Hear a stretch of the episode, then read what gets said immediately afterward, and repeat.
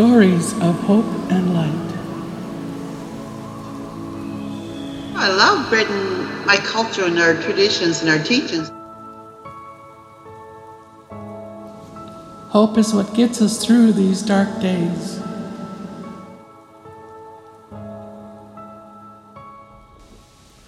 Say go, scan go. Stories of hope and light are all around us. Even in the darkest times, we can find good to keep us going. Mary Louise Bernard is a Mi'kmaq elder of Cape Breton, Nova Scotia. A traditional storyteller, Mary Louise wrote a children's book called Sweetwater Maiden. In this podcast, producer Lisa Barry caught up with Mary Louise to talk about her book and about the joy she finds in sharing her stories, wisdom, and keeping the ceremonies.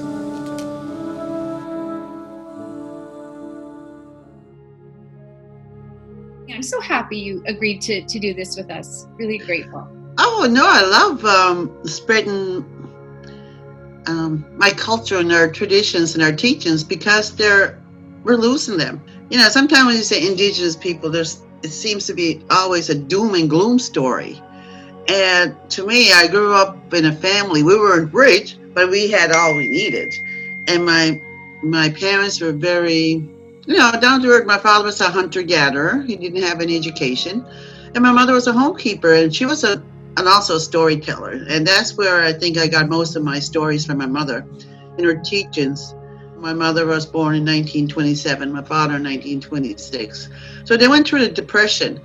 Um, and they talked about, well, especially my mother would tell me stories about how she worked in Baddeck and she had to walk 20 some kilometers from here, but but she would stay in Baddeck and she was hope she was always trying to make extra money. She was a chambermaid or um, working at the local inn in Baddeck.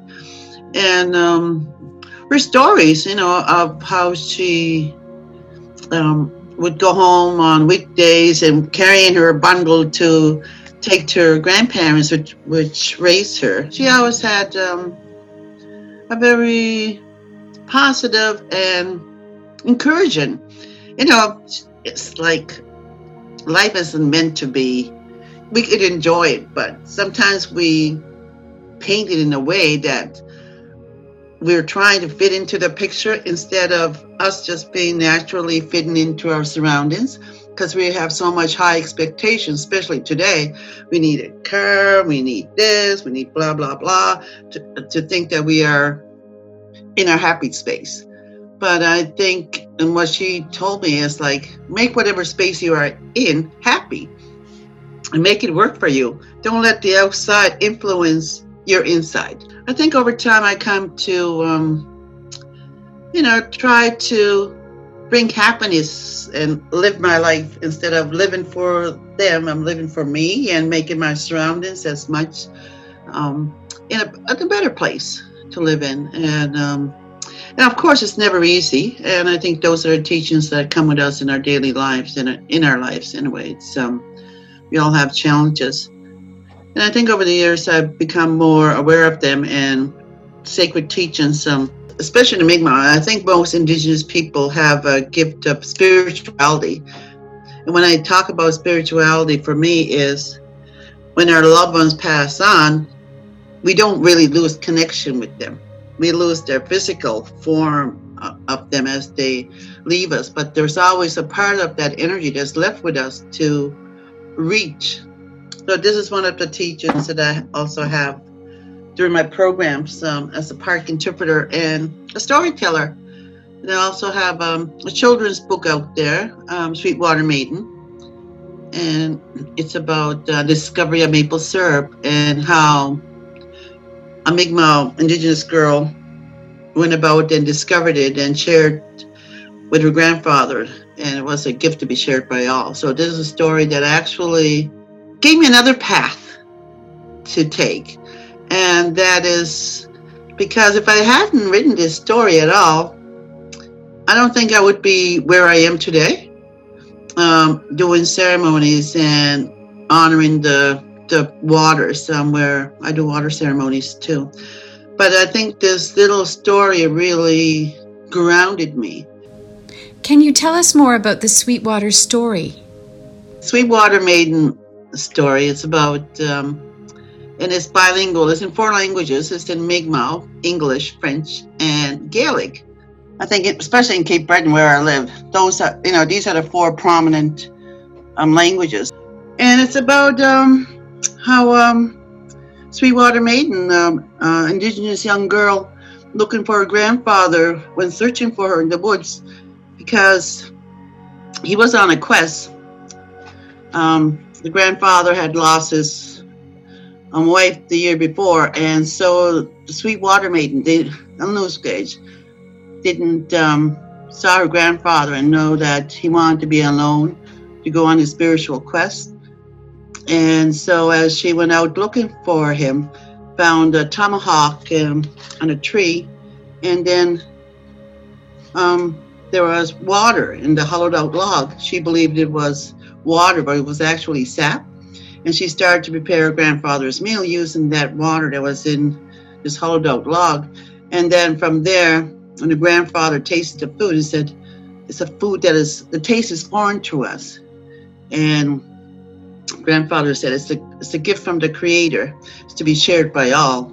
So that's basically the gist of the story. But my last part, end part is um, grandfather bestows on her a special name, and that was Sweetwater. And in Mi'kmaq, it's Sismawanabawisquij, Sweetwater Maiden. And so, um, and with this book, I kind of, it led me to ceremony as I approached um, a sugar maple um, plant um, in mainland Nova Scotia. And the lady was hoping that somebody would bless the trees in the early spring when the sap started to flow. And I volunteered, said, I'll look for an elder for you, and I like to do that too. And I had found an elder to do the ceremony in a certain day, but it was um, was there was still a lot of snow on the ground. The elder couldn't make it, so I ended up going ahead and doing the ceremony myself, and that was about um, about 2013, 2014. So it's been eight years, and and since then I started doing ceremonies after that. um, Grandmother Moon ceremony, especially, it's honoring the the waters of the earth. Can you tell us more about the moon ceremony? grandmother watches over the waters of the earth, and the women are the keepers of the waters. Our duty is to help preserve the waters. And that's what I bring forward when I do ceremony. When I talk about what the waters is, is life, and why the connection with grandmother watches over the water of the earth, and the women are the keepers of the waters because we carry the water within us to bring forth life. And this is something I ask women to lift their waters on the full moon and ask grandmother to bless her water, which she can share with her family, and um, to give them courage and well to keep you know to give us as women courage and direction in life and energy. So this is what I ask women. I said on a full moon, you don't even have to say anything. Could be just as easy as lifting a glass of water to grandmother. And it is said when you speak to the water to your water, when women speak to the water on the full moon, it becomes their medicine because the water carries the message to grandmother, and that is the connection. And this is one of the teachings I like to teach women. And men are all men and children of course are also involved to support the women. And then the women will drink their water and if they want to they could share it with their family and their children and so forth. Um, and so this is something that i find is very healing for me personally. And there's been a number of women over the years and i think i could easily say about a thousand women that i've taught since i started this in small groups and larger groups and it also led me to find a job at Parks Canada, where I have um, people from all over the world, well, except for this year. But the past four years since I've been working with Parks Canada, I have been doing ceremonies, and and there have been people from well Parks, especially here in Cape Highlands National Park, And people are as far away from Peru, from South America, you know, you know, Europe, and all around the world visiting. And when I do my grandmother moon ceremony, some, especially I had indigenous people from Peru that were so impressed and said that it's similar to their culture as well. They honor, they do have ceremonies, and it's so um, touching to feel that as indigenous people we find that our root, we're rooted to, with our mother and we're there to protect her. How are you spending your time now, Mary Louise, in the in the COVID times? And now I'm working on my second children's book, similar to this one. My daughter has a rare metabolic disease. It's called maple syrup urine disease. It's, her disease is so rare that she can't break down protein and she's the uh, only one in Maritimes actually that has that rare metabolic disease. In Canada, less than 200 children or young adults have it. There's somewhere, somehow, maple syrup and ceremony and all this was meant to connect for me to continue this teaching of honoring the waters and maybe even having a child with a rare metabolic disease that does not have anything to do with maple syrup. But the thing about the name of the disease, maple syrup urine disease, is infant born with this disease. They're okay until they start drinking milk, and the, the protein in milk becomes toxic to them because they don't have the enzyme to break down protein. So when I wrote this book, and somebody said to me, "You have your own Sweetwater maiden, your daughter." I said, "Yes." She's and she's so pure because she has never even eaten meat in her life. So she's like, somebody told me your daughter is so pure, she has never tasted another's memory. And that really stuck with me when somebody told, you know, as a lady told me that. I said, no wonder, because my daughter is very spiritual in what she sees spirits very easily and communicates with the afterlife very easily. And she's, I call her my ghost whisperer. It seems like there are a lot of connections in your work and life and teachings. Back in 2012, when I was writing this book, I, I traveled to Sagkeeng First Nation in Manitoba. Uh, I read in somewhere, um, it was um, the Indigenous Wisdom Keepers of the Americas gathering at Sagkeeng First Nation. And I wanted to go so bad back then. And I was unemployed and I was writing my book. I had all these dreams that I wanted to do. And so, um, but I ended up going to Manitoba. And during that um, four day weekend with elders from all across, all around the world, really, from North America and South America were there. There was one elder from North Dakota, Chief Arvol Looking Horse. I don't know, just, he's very well known around the world. He travels and and he talked about the importance of reconnecting with our mother, our Mother Earth. And he spoke the importance of ceremony. He said, We need to reconnect with our mother. Our mother is sick because he said, We're losing that connection. And when we start losing that connection, it brings an imbalance in our lives, our emotional imbalance. We're not, things aren't measuring up and it causes more stress. And he said, We need to go back into ceremony and to reconnect and respect our mother and respect all our surroundings. And that's when I actually, um, when I came back, I started doing ceremony and I was kind of different ways because until I came up with the ceremony that I'm currently doing, um, I, I used the medicine wheel, which is um, the circle with the cross in the middle, the four directions. So I bring four waters with me. I would bring sweet water. That comes in the spring, it's beginning of life. And we take it to be Mother Earth, the milk from our mother that nurtures us and brings, when we're small, this is what we need. It gives us all the nutrients.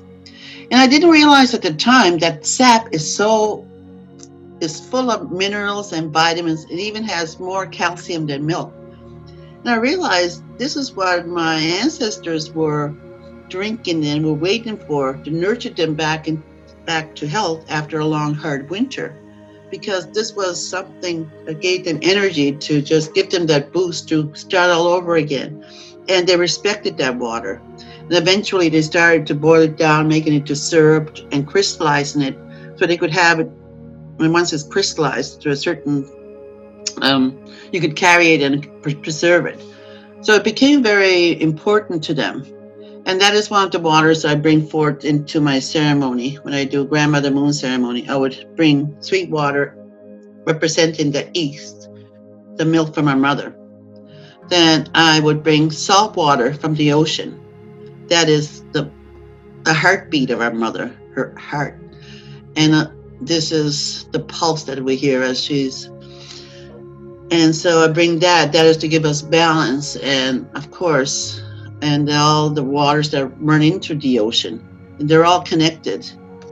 The third water, represented west, would be fresh water that comes from the ground, and that is like the veins from our mother. The that comes. This is the water that's that's holding mother together, uh, along with the salt water. So fresh water would be west and then uh, north, I would bring rainwater or snow, depending on what season I have here. And, and that represents the water that comes from the sky, that from our elders, from the our ancestors that are with the Creator. So these are the four waters, and the fourth water, the rainwater, gives us wisdom and knowledge, and this is the gift that comes from our ancestors from beyond.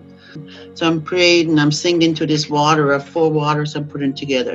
And this is the healing I'm offering to Mother Earth to connect with her and to tell her we're still here. We're still here and we're here to help you. So, ceremony is a part of everyday life. Sometimes I'll leave my water on the windowsill overnight and I'll drink it the first thing in the morning and say, Thank you, grandmother. or Thank you, water. And I'll drink it. And that is how um, and I've, yes, and it's um, I've received emails and response back from women that thank me. They said you gave me the courage to do this. You gave me the courage to do something that I was holding back, and and it's um, I say when you lift your water, said you're not alone. Especially you're there. There's hundreds, maybe thousands of other women around the world that are lifting their water to grandmother. So you're connected with them. Let's keep that connection going and let's let's build on that energy that we're creating of healing. And so this is um, what I bring forward um, the grandmother moon ceremony. So it's um, and I enjoy it. I, I I love what I do. When you do your work at Parks Canada, can you integrate the Sweetwater story and your teachings into your work there? In 2017 when I started working for the parks, I had panels done of um, the story around the Cabot Trail, the world famous Cabot Trail. Because I approached Parks Canada and I said, Well, I've gone around the Cabot Trail several times, but you would never think the Mi'kmaq have been here for 10,000 years because there's not a trace of them around the Cabot Trail. so, so with that, it's, uh, but they took that as a, uh, they knew. And they said yes we've been wanting to put something there but we didn't know. And said well i'm looking for a home for sweetwater and you have one of the purest sugar maple stands in north america that are are protected. And and they said yes. And she said we're going to um, so they hired me on as a project to do um, the panels and they're in MacIntosh Brook around the Cabot Trail on the campsite that leads to a small waterfall. So when, when you enter that park, it's just a few. I didn't want it too far in. I said, no, I don't want the panels too far in. I want them close by so elders could come and walk to them and enjoy them. Because if they're any further in the trail, majority of the elders, you know, and some people just want to do a walk around on the site. So that's where, and there was this big, beautiful maple tree there. So I have my panels around there that tell the story, but they also tell about the Mi'kmaq. Thank you so much, Mary Louise Bernard, for your story of hope and light. You are a gift to us all. Now, Yahweh, Mary Louise, and Lisa for sharing your story of hope and light. Keeping our ceremonies is very important to who we are as Indigenous people. They help us to have a good mind and bring balance to our lives. They are especially important now in this time of pandemic. We have many ceremonies for many purposes. They are mainly for giving thanks, so Creator will continue to bring us gifts for our use in happiness. And now, enter into a sacred place. Burn your tobacco, sage, cedar, and sweetgrass, all gifts from Creator. Come to peace by cleansing spirit and then remember how we came to be. We are vessels of Creator. The gifts flow through us like river flows through Mother Earth. Make us strong to be good and to give good. Travel around our circle, season to season, offer thanksgiving for fruits of the land. Ancient ceremonies bring hope and light. Sip the sweet water. Gather foods from ocean. Carry water from ground. Drink deeply to refresh body. Let rain and snow cleanse body and Mother Earth. Remember, keep our ceremonies. Make good medicine. Bring forth hope and light. If you would like to order Mary Louise Bernard's book, Sweet Water Maiden, please email her at marylb40 at gmail.com. Miau é. Ou né?